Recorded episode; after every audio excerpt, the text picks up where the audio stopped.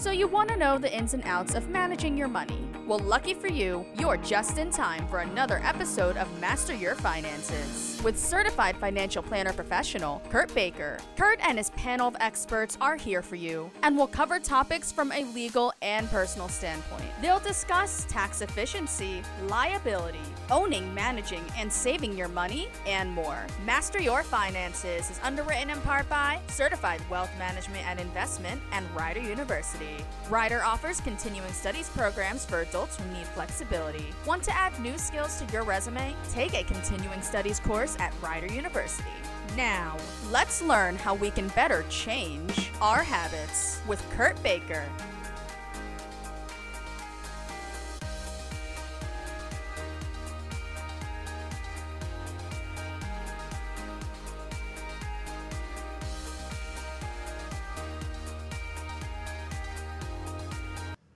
Do you like shopping around to find a good deal? Do you like finding shortcuts that save you time and money? You may not realize this, but many of the colleges your child applies to are going to offer you discounted tuition in the form of needs based aid and merit based aid. Unfortunately, applying for these discounts is difficult and time consuming, and universities are not always transparent about how they award aid. Ryan Wisniewski, the founder of College Financial Guide, is here to provide you with a simple and easy framework to understand this confusing system. Colleges will likely be your largest or second largest expense, but Ryan is here to make sure you know how to pay as little as possible and avoid the pitfalls along the way. Yeah, Ryan, this is uh, this is kind of a major thing that I think that um, at least my own experience, like going to college and so forth, is that um, once you like the child's interested, right, and now you're like they're going around looking at the college. I know it's kind of a complex process. Of course, the parents are like, well, if they choose college A, it's going to cost this much. College B, it's going to cost this much. But actually, the, the process can be much more systematic and actually have a better match for the child as far as your costs as a parent, as far as what is actually ap- applicable for your child, what they want to go to. So, you want to tell us a little bit of like what you did and how you got involved in this process? Absolutely. So, as much as I teach these things, I have four children. So, this is soon to be a huge factor in my lifestyle choices. And I found that a lot of people, when they're saving for retirement, the biggest hurdle they face is college expenses, where you know if you don't if you make the wrong choice either you or your child could really if, impact their future. So that's where i like to focus in not on the sticker price. Right. because it's not about it's just like going to a car lot. You know you're not going to pay the sticker price. Schools are going to offer a discount.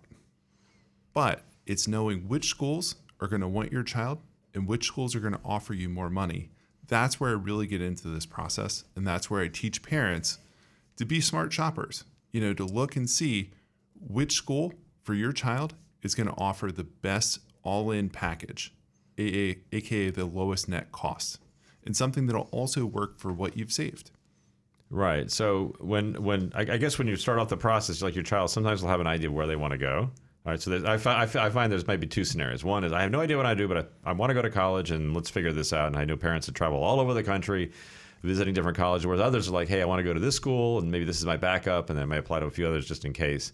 Um, so how do you handle like those two different scenarios where the one kind of I know exactly where I want to go, and assuming I get in, now now what do I do? Okay, so you're kind of uh, the eager buyer, so to speak, right? Well, I really want to get in, so how much, uh, you know, how does that kind of work? Right.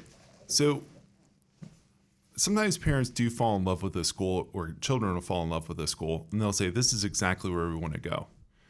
I still encourage them to look at similar options because what will happen is other schools that are similar may give you a better offer, and you can leverage that against the school that you want to go to. But the second thing I'll say is don't fall in love too much because sometimes the schools don't love you back. True. And so that school that you went all in on, they may not offer you anything, especially if it's a big public university and it's out of state. And I've had that happen with clients before. Mm-hmm. And then there's the other scenario. I have no idea where I want to go. Well, I'd encourage you to really sit down and think about what are your priorities? What do you want to study? What school is going to be the best fit for your type of major? And that's a good starting point to start making a list. right. A big mistake parents make is sometimes they'll only look at the state schools. Hmm. They won't consider the private schools because they'll say, "Oh, it's eighty thousand dollars. There's no way we could afford eighty thousand a year." Well, little known secret, that number comes down quite a bit, especially if your child is in the top twenty-five percent of the applicant pool. So that's an important factor to consider when you go to look at this. Now I recall, like when we were first, like during the COVID process, we were coming out, of it, and, and actually, but a lot of people don't realize this is. I mean, I'll take out the Ivy League schools for a minute because they're never a buyer's market, and you know, but it became a little bit of a buyer's market for the majority of schools. In fact, you hear about colleges, actually, some of the smaller ones having trouble, and some of them even closing. Um, so you're a little bit in the driver's seat, not not totally, but I remember that I think it might have been, I may be wrong about the state, but I believe it was New Hampshire. They were starting to offer uh, in-state tuition to out-of-state residents purely to try to bring them into their schools because they were trying to fill up the classrooms and so forth. And I think that started to spread once they did it. So there's a little bit of this competitive thing going on across state lines where it used to be, hey, you had to be a resident of the state to get that price, but that's not necessarily the case. Um, it sounds like where as far as the negotiation side goes. It really depends on the school and where you fit within their applicant class and how much they want you. Mm-hmm. So there are schools that'll offer you in-state tuition if you're an out-of-state student. It all depends on the school and where they are that year and what they're looking for. I mean, keep in mind, they do this game all day long. Many colleges hire consultants behind the scenes to help you to figure out exactly how much you're going to pay. Mm-hmm. And so their goal is to get the right student that's a good fit. And your goal is to put your child in the best situation possible, to do to include the right things, to know what the mission of the school is, and to tailor your application so that it reflects those things that are important to the school. And I guess getting into the mission and this, in the right school and so forth, I think uh, you know a lot of it has to do with like what are they ta- what are they really focusing on? Because you know every you know colleges don't they may say they're like all things to all people, but they're really not. So each school tends to have certain specialties, like it might be engineering, it might be nursing, it might be, uh, you know, certain majors tend to kind of rise above like all the others as well. So how does that kind of fit into the scenario where, let's say, the college focuses on something I might be interested in? Let's say I want to be a nurse, as an example. Um, is that that would probably come into this calculation about how where I want to apply and what I might want to do? I'll say that's a double-edged sword because right. actually some schools will admit fewer students and offer less aid for a major that's very popular. Mm-hmm. If you look at Penn State as an example, Penn State, if you go to apply for engineering or business, you're actually going to have a lower admit rate and be more likely to kick off to get accepted into a branch campus as opposed to main campus. But if you chose something that was less popular initially, get the grades for a couple of years, then you could transfer over into that business major. But ultimately, the key factor is it's a numbers game, right? it's your child's GPA, it's their test scores, and it's depending on the school you apply to, whether that school is going to offer you need based aid or merit based aid, and what percent of that need based aid is free money as opposed to loans. That's the dirty thing that you don't really see. Is a lot of times you'll get that that award letter, quote unquote, mm-hmm. and you'll find out, oh, by the way, they're factoring in student loans as a big part of this package. They're not really giving me very much free money. Oh, right. Yeah, I've seen some of these letters where they say, well, your cost is, you, you know, here's the cost of the school, and it's X, but they've already included things they're assuming you're getting. Like they might figure you're actually taking out a loan for part of this and things like that. And you're like, well, well wait a minute, I didn't wasn't planning that part of it. And they're like basically bringing the cost down. Well, here's your actually, actually out of pocket, but they're not actually telling you that part of that out of pocket minus was really a loan that you're taking out as well. Right. So you have to be really careful about reading these award letters because they're not all written. Not, there's no standardization on how these are written. So you have to understand like what they're saying and what they're including and what they're not including.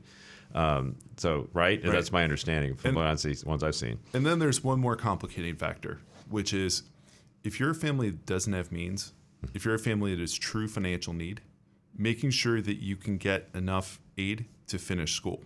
A lot of kids will get to year two, year three, and if their parents don't have good credit scores, or if their parents aren't in the picture, they can really get in trouble where they'll run out of the ability to borrow money. And then they'll end up at the last minute kind of scrambling to see what sources they can get loans from to finish school. It's a sad situation. Right. So they don't necessarily, they're not really committing to the entire process necessarily. It's like you got in for this year, but based on what occurs during the year, you may or may not get similar things the following year. That's right. Right. So that you, you're taking a little bit of a risk as far as that process goes. You have to be aware of that. Um, so, I mean, you mentioned two different areas of the of the need. So one is maybe we'll break these down a little bit. One is the needs-based aid, of course, and that's for people that are truly like have lower income or middle income. I mean, lower income these days is not necessarily what most of us think of as low income, but it's low enough for the colleges, right? And then you have the merit-based aid, which is a little bit different, which I think is sometimes misunderstood as well. So I guess why don't we start off with the need-based aid and what kinds of things are available for people that might need the funding to actually help them get into the college and pay for it? So the one place that this can be a bit of a misnomer is people think oh, well, our middle class income is too high. There's no way Right. we're going to get need based aid from the school. But you have to keep in mind, these are all artificial numbers. So, right now, the schools will calculate what's called an expected family contribution. That's based on the parents' income and assets and the students' income and assets. You fill, that's when you fill out the FAFSA, that's the number that they spit out at the end. Mm-hmm. Then they'll take the cost of attendance of the school minus that expected family contribution, and they'll get you this number that says need.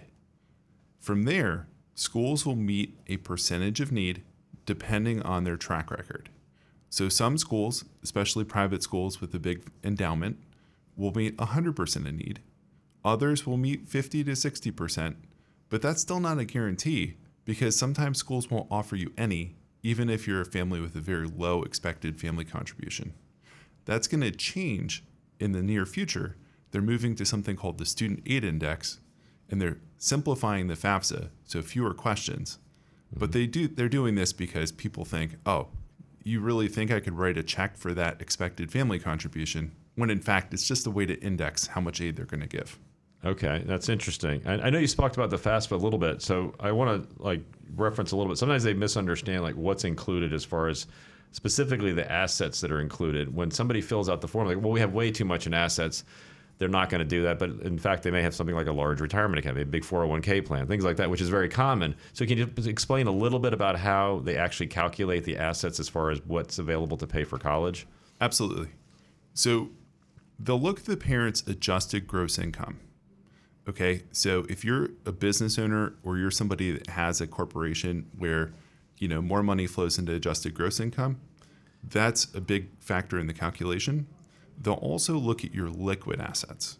So that would be your cash, your brokerage accounts, savings CDs, the types of things that are not locked up in retirement. Right. That's the factoring from the parent side. And then from the student side, and this is unfortunate, but if you make above 3000 a year and or if you have over 3000 in assets as a student, they'll say that that really weighs heavily against you. Mm-hmm. Oh, interesting. Well, that's very fascinating. We have to take a quick break here. You're listening to Master Your Finances. We'll be right back. This is Master Your Finances with Kurt Baker, certified financial planner professional. Learn about tax efficiency, liability, owning, managing, and saving your money, and more from Kurt and his experienced panel of guests. Master Your Finances is underwritten in part by Certified Wealth Management and Investment and Rider University. Rider University offers flexible education for adult learners. For more information, it's rider.edu slash next step.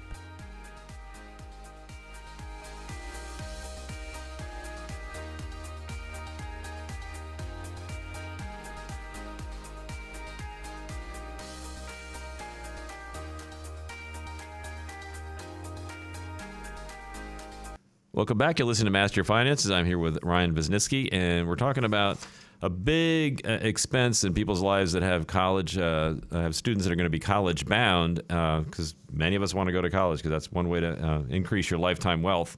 And so um, the, I think there's some misunderstandings about um, how aid is calculated and, and how the actual offer letters are sent. I know when people send offer letters, it can be very confusing as far as what you actually have to pay out of pocket. So it's it's helpful just to have somebody help you decipher that so you can compare different offers from different colleges. And it, it almost feels like they do this intentionally. It just feels that way because they're using their own formula. And then when you try to put two letters next to each other, one may look higher than the other one. In fact, it might be lower than the other when you actually make in all the calculations. So I think that's really important to understand when you're actually comparing the costs. And so uh, when we started off, we really were when we start left the break, we were talking about how you fill out the FAFSA and how certain assets are included in the calculation as far as the parents go, but also as far as the child goes, right? So you want to pick up where that where you left off there about the child? Absolutely. So, absolutely. So, it, it, it really is a, it's unfortunate because you disadvantage a child that's entrepreneurial or you disadvantage a child that maybe they're contributing to the household expenses, right?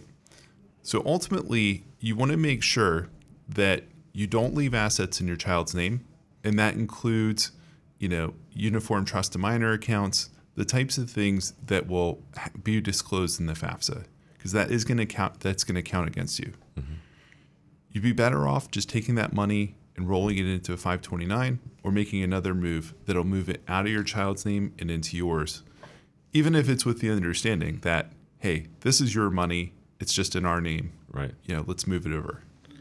Right. Yeah. So it is important how you hold the assets to make sure. So it's really important to understand the, the FAFSA form in its current state. And you also mentioned they're going to do some updates to the form itself. Can you tell us a little bit about what we're looking at or what we might be seeing as far as changes go when they come out with the new form? Absolutely. So I would say the main beneficiaries of the change are the people that have total need, right? That will receive need based aid from just about everywhere they apply because they're going to lower the minimum expected family contribution and they're going to raise the the income require the income levels where they give Pell grants. The other change that's going to happen is they're going to significantly reduce the number of questions and they're going to eliminate a couple of things that have helped some of the families I work with. For example, divorced parents will now have to will now have to disclose both incomes and assets, where before it's just the custodial parent that have to do it. The second big change is they're going to ask more detailed questions about family owned businesses, where right now you just put a net value of the business. Okay. Any idea like what they're after as far as the family owned business goes? They're looking for like the, the true value of the business. Is that what they're trying to figure out? I think they're getting more into the um, cash, the assets of the okay. business, where before it would just be like a net worth calculation that would be net assets minus net liabilities. So they are going to drill into that a little bit further, and it is going to count against families, where right now it doesn't count as heavily. Okay, well, that's you know, it's interesting as a business owner because sometimes, at least the businesses I'm aware of and haven't been, been involved in, the cash in the business is typically there for a reason because you're running the business. It's right. not necessarily available for you to spend as a family. So that'll be very interesting to see how they come up uh, with that. And and then you mentioned the divorced parents. I know uh, just some experiences through my time is that you you've got various situations where maybe there's a friendly quote a friendly divorce financially where they're both willing to contribute to the college education and things like that. So if we if we're calculating in both parents, now you have maybe one where may not be quite as willing to pay for the college, let's just put it that way, and the other one's like, hey, look, we really need to take care of this and somehow take care of it. So now if they're adding all this together, how do, how do you see that impacting like the decision that the child's going to have to come because you have one let's say you have one parent that's very wealthy like they end up they have a business you know maybe they have a little more wealth good betting on the time frame right and the other parent may be a little bit lower they have to divide the payment of the college typically is how that works right right so that's a case where it really needs to be either in the divorce agreement or some type of settlement afterwards you know how college is going to get paid for and it's a huge sticking point. point and for a lot of divorce attorneys that i've spoken with it's something that can really hold up the final settlement. But ultimately, it's best to have that spelled out up front. And it's also best to settle okay, whose name are the 529 assets in, and making some sort of legal arrangement that guarantees that that money is going to go to the child and not be used for another child or another source. Okay, well that's good. That's great advice. So, um, you touched on one thing real quick. Do you want to explain how what the Pell Grants are and how those work? So, essentially, Pell Grants have a income limitation, and if you come in below that, you'll get a supplemental grant from the federal government. It's calculated during the FAFSA process, and it'll be factored into your final aid award from the university. Just like they'll also include things like work study and other programs like that. Um, they'll also tell you if you're going to get subsidized or unsubsidized federal loans. If you get subsidized loans, that means they're going to they're not going to charge you interest during the time you're in school. If it's unsubsidized, the interest clock will start running as soon as you take the money out. And then you can either pay that interest only during your time in college or you can wait and let that roll up until the end.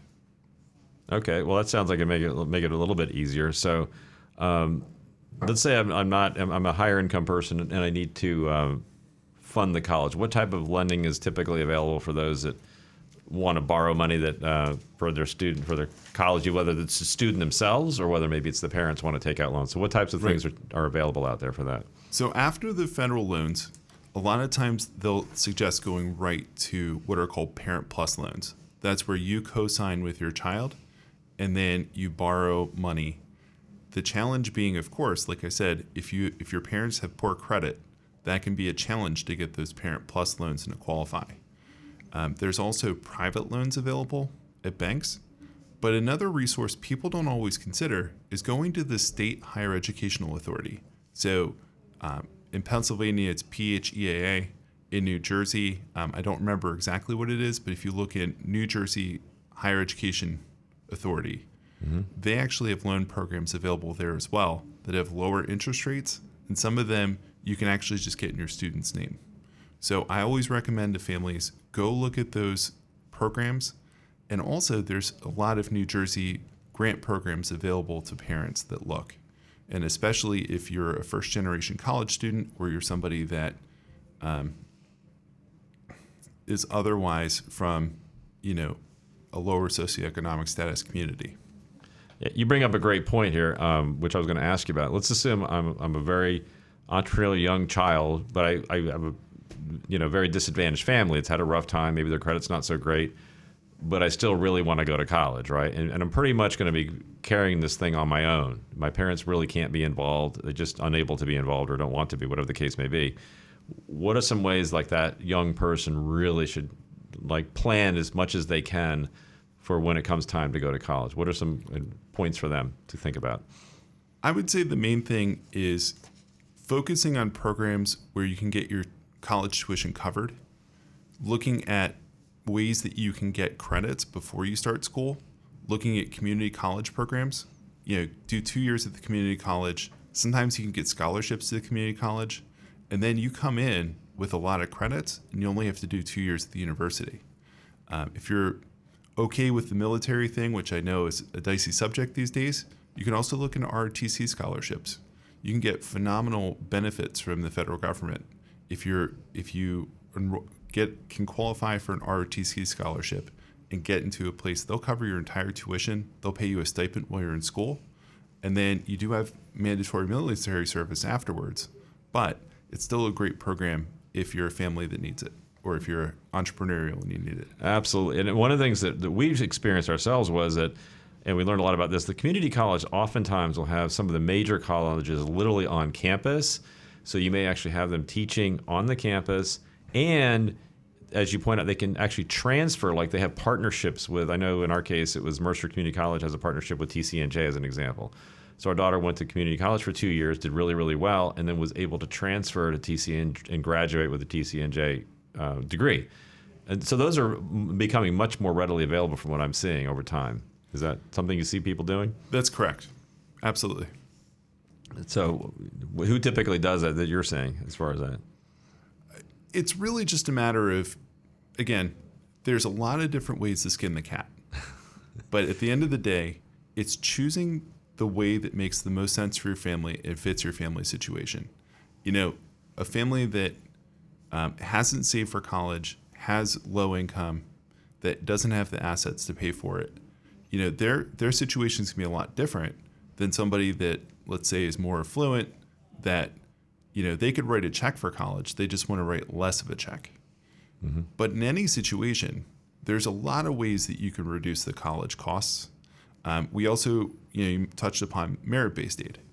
So if you have somebody that's a good student and i would say this applies across the spectrum and good student i would say starts at 3.5 or above gpa and i would say it starts you know 1350 and above on sats or the ACT. In those situations, you really want to look into finding a good SAT tutor. Mm-hmm. You know, having somebody that can help boost that SAT score by 200 points can make a huge difference in what awards you're available for. You know, I come across parents that they'll miss out on a program that'll offer them substantial discount over 10 or 15 points. Oh wow. Or 10 or 20 points. And I'm like, you know, uh, that investment in SAT tutoring could have gotten you over that hump. Wow, amazing. Well, that's awesome, Ryan. Uh, we're you're listening to Master Your Finance. We're going to take another quick break. This is Master Your Finances with Kurt Baker, certified financial planner professional. Learn about tax efficiency, liability, owning, managing, and saving your money, and more from Kurt and his experienced panel of guests. Master Your Finances is underwritten in part by Certified Wealth Management and Investment and Rider University. Rider University offers flexible education for adult learners. For more information, it's rider.edu slash next step.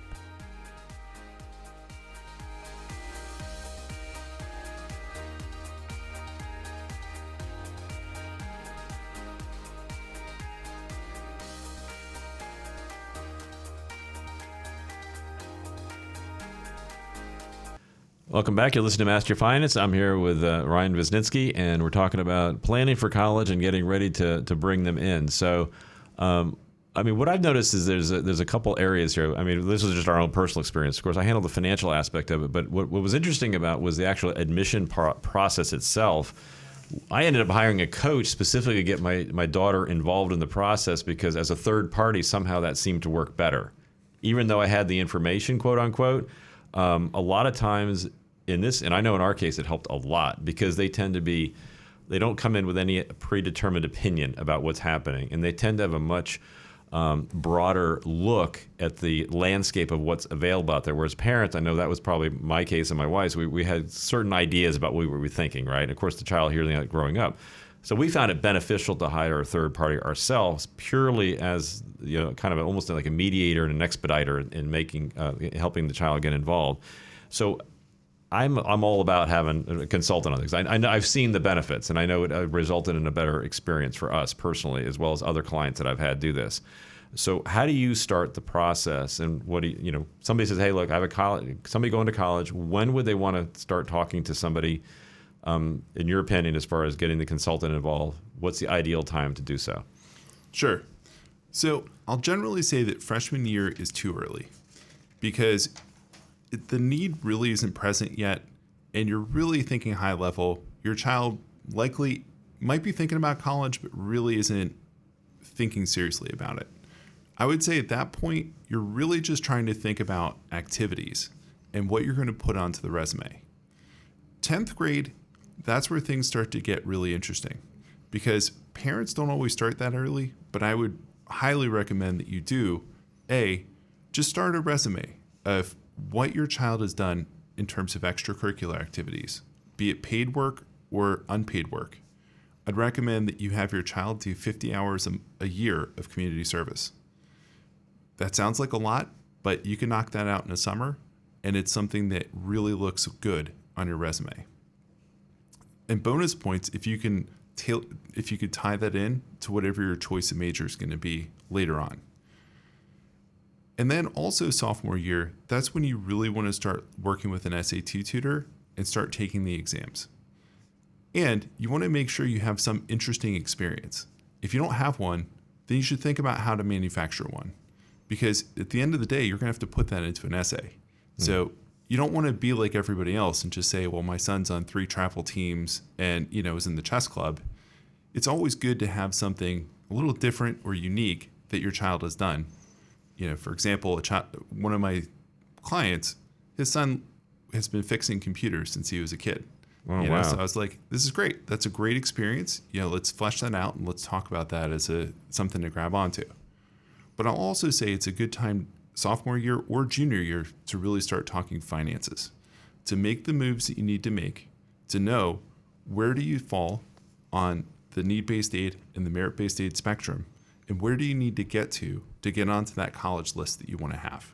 And that's when i really start working with parents to take to understand that process. And that's where we'll go through for each of the colleges on your list and for colleges that may not be on your list where do you fall in the applicant pool? Are you at the higher end? Are you in the middle or are you at the lower end? And if you're at the lower end well maybe we need to look another rung down at universities that don't have as stringent application requirements, and that might be a better fit.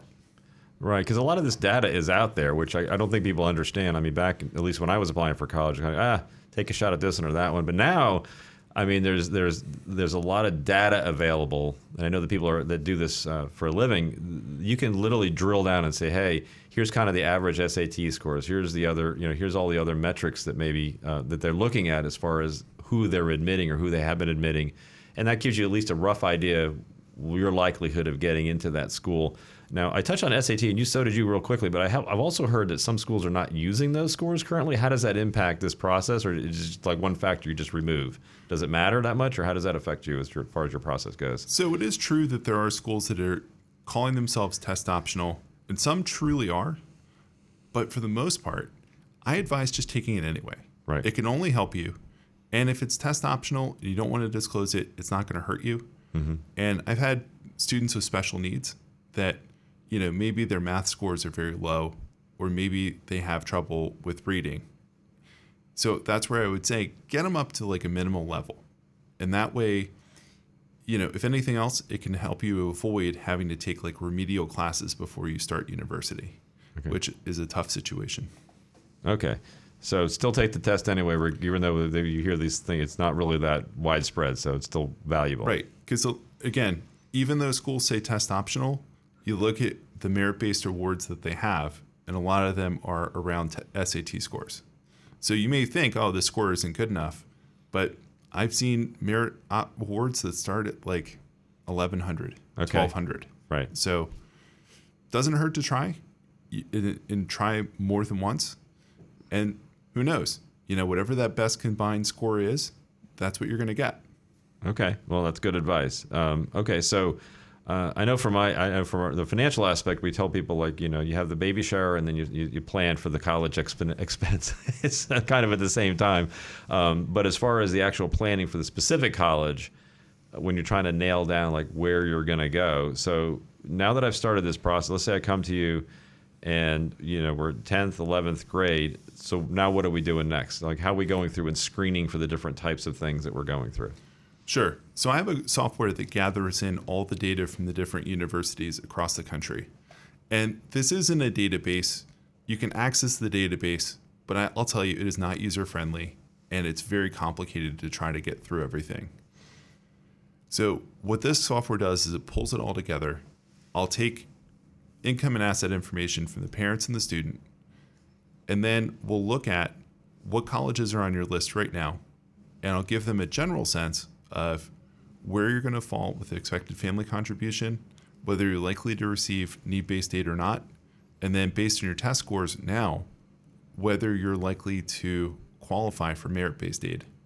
And then I'll talk to them about, you know, why this list, you know, and that's essentially what I do in the free consultation. Mm-hmm.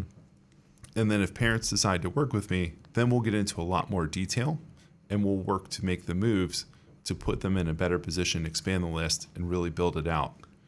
And what they'll get at the end is they'll get a similar to a financial plan, Right. Where it gathers all of your information in one place. It shows you exactly, you know, for each of your schools, what merit options are out there, and for each of your schools, what need based aid they're going to offer, and gives you a picture of the net costs of the universities. Then we'll work through your budget. We'll see what can you really afford relative to the net cost of the schools you're looking at.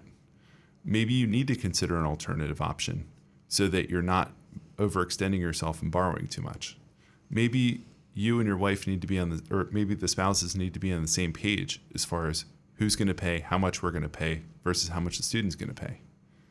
You know, I've Right. come across parents that say, well, it's all on my kids. Well, if you put it all on your kids, you have to know what the financial consequences are going to be for them because you don't want them to walk out with 120,000 in debt and a huge debt payment, especially if it's a major that they're not going to have that grave an outcome coming out. Right. No, I, I agree. So, um, yeah, getting everybody involved. So, I think one thing that I find fascinating, at least when you do some of these searches, um, I, I know you can put in things like their interests, like what types of areas they're interested in. And when you put in this information, um, sometimes you would come up, maybe surprised at some of the schools that you come up with, right? Have you ever seen you know, like this experience where it's like, hey, maybe I'm interested in being, I don't know, let's say a writer or something like that. And you're like, oh, I'm going to go to, you know, I don't know, I know TCNJ teaches writing. I know that. So that's where I want to go. But what may, there might be better schools, frankly. Right. And you, and you may get a better price and not even realize that that's something they do pretty well. And that, that goes back to what we talked about earlier in the conversation. You know, sometimes people fall in love with a school, but they don't realize there's another school they can fall in love with too that has similar characteristics, similar attributes. Maybe it's a smaller school, maybe it's one you haven't heard of, but still offers a lot of what you want and will be a better financial fit.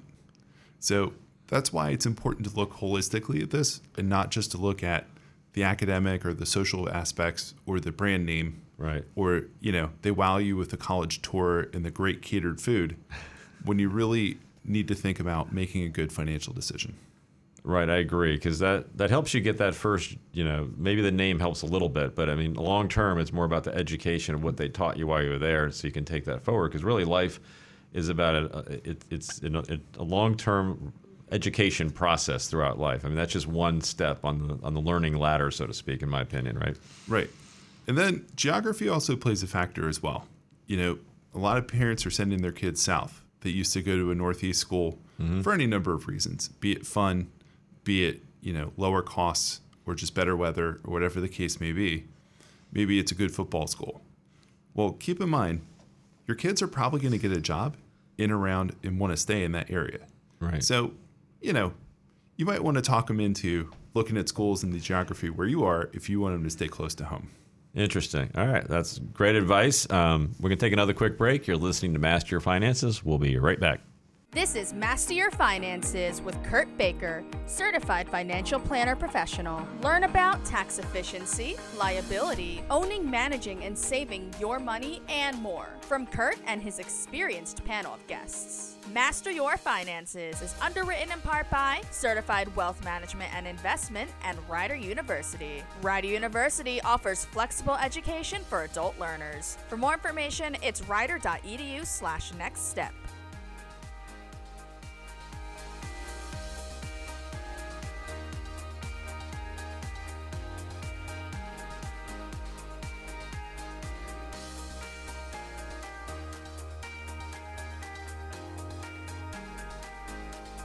Welcome back. You're listening to Master Finance. I'm here with Ryan Wisniewski, and uh, we're talking about college education, uh, how to get in and get the right fit at the right price. And uh, Ryan's been working on this, and I know it's uh, can be a little bit overwhelming to parents and students alike when you're like, "Hey, I want to go to college, but wow, there's just so many different options out there." Um, and now you've gone through this process where you're like, "Hey, at least I have some basic idea of what area of the world I'd like to work in, whether it's a writer, an engineer, an artist, whatever the case may be." And so let's narrow it down to some schools that might do pretty well by you and, and fit in with your, your profile and your parents' profile. Um, and now you get a couple offers on the table. They send them back to you. They might be very confusing because they look, they're all written totally differently. And now you compare them and you're like, okay, here's what we want to do.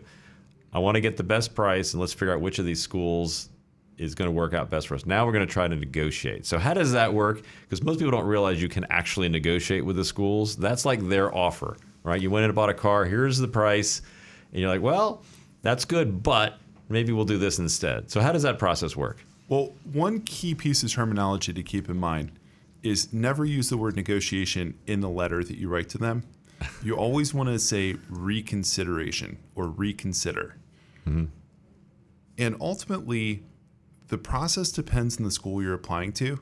I always recommend reaching out to the admissions counselor and asking them what is the process at your university for a, for reconsidering a financial aid offer. And what you want to do is you want to craft a letter. You want it to be something written in the name of your student and have them actually draft it. Always say thank you at the beginning. Then you want to list the factors to be reconsidered. So, is there a huge expense your family is going to get hit with? Is there somebody that has a sickness or a problem or something that is showing up in your financial records that isn't accurate? You know, hey, we have this 50,000 in cash, but we have it because we're buying a house this year. Mm-hmm. Or we had it because, you know, our income looks really high, but it's because I had to pull money out of my 401k to pay for some, you know, big expense. But there's also looking at the, the different offer letters you have. and saying, I received an offer for a better offer from another school, or you just ask for more money. You just say, you know, to make this work financially for our family, we need this amount of a discount. I recommend putting a specific number in there per year that you want to ask for. And then finally, you close it by saying thank you and you send it off. This doesn't need to be another essay. It doesn't need to be perfectly manicured and, you know, reviewed. And it also doesn't need to be a narrative of your life story and all the problems that have ever happened to you, like a country music song. Keep it simple, keep it short. They're reading a lot of these things. Make it memorable. If there is another offer that you receive that's better, like let's say it's two competing universities, you can present that offer and say, hey, can you match this? So, uh, yeah, I was going to ask you that. Is it a good idea to say, especially if they're like rivals, like, hey, you know, Rowan just gave me this, and, you know, maybe they gave you this, and um, does, does that is that okay? As long as you do it in a nice way, I'm assuming, right? You Absolutely, gotta be, you gotta be kind Absolutely. about it, right? Yeah, you, sh- you can definitely include the offer you received from another school, and that gives you a little more heft and credibility as you make the ask.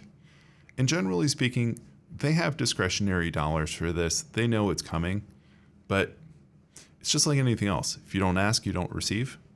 You know, even 3000 a year, 4000 a year an extra award times 4, I mean, that is well worth it to write a short letter. Now, yeah, you spoke about that how you, uh, for the the short letter we're talking about per year. Now, in this letter, because usually it's their offer is for like one year, right? So it's for this coming year. Can you address the fact that you want to be there for more than one year? Can that be also addressed up front so that like you don't get in and then all of a sudden next year you can't afford it? Well, it's it is something that you ask for a number per year, and you are asking them to. Let me think about how to phrase this, but ultimately, what I would say is, you're asking with the implication that it's going to be renewable for four years. Right. You're not asking for a single year, and they know, based on what you've listed in the letter, that if it doesn't work for you this year, it's not going to work for you next year or the following years.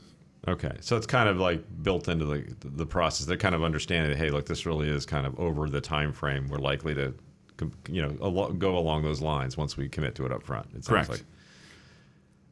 Okay, so and, that's that's where you re- and that's where especially if it's a one-time receipt of income or it's a one-time um, big expense you want to make sure it's disclosed you want to make sure they know about it and they can consider that in their decision Now you mentioned you have four children. Let, let's let's just assume for one moment they were all the same age and they're all going to college at the same year.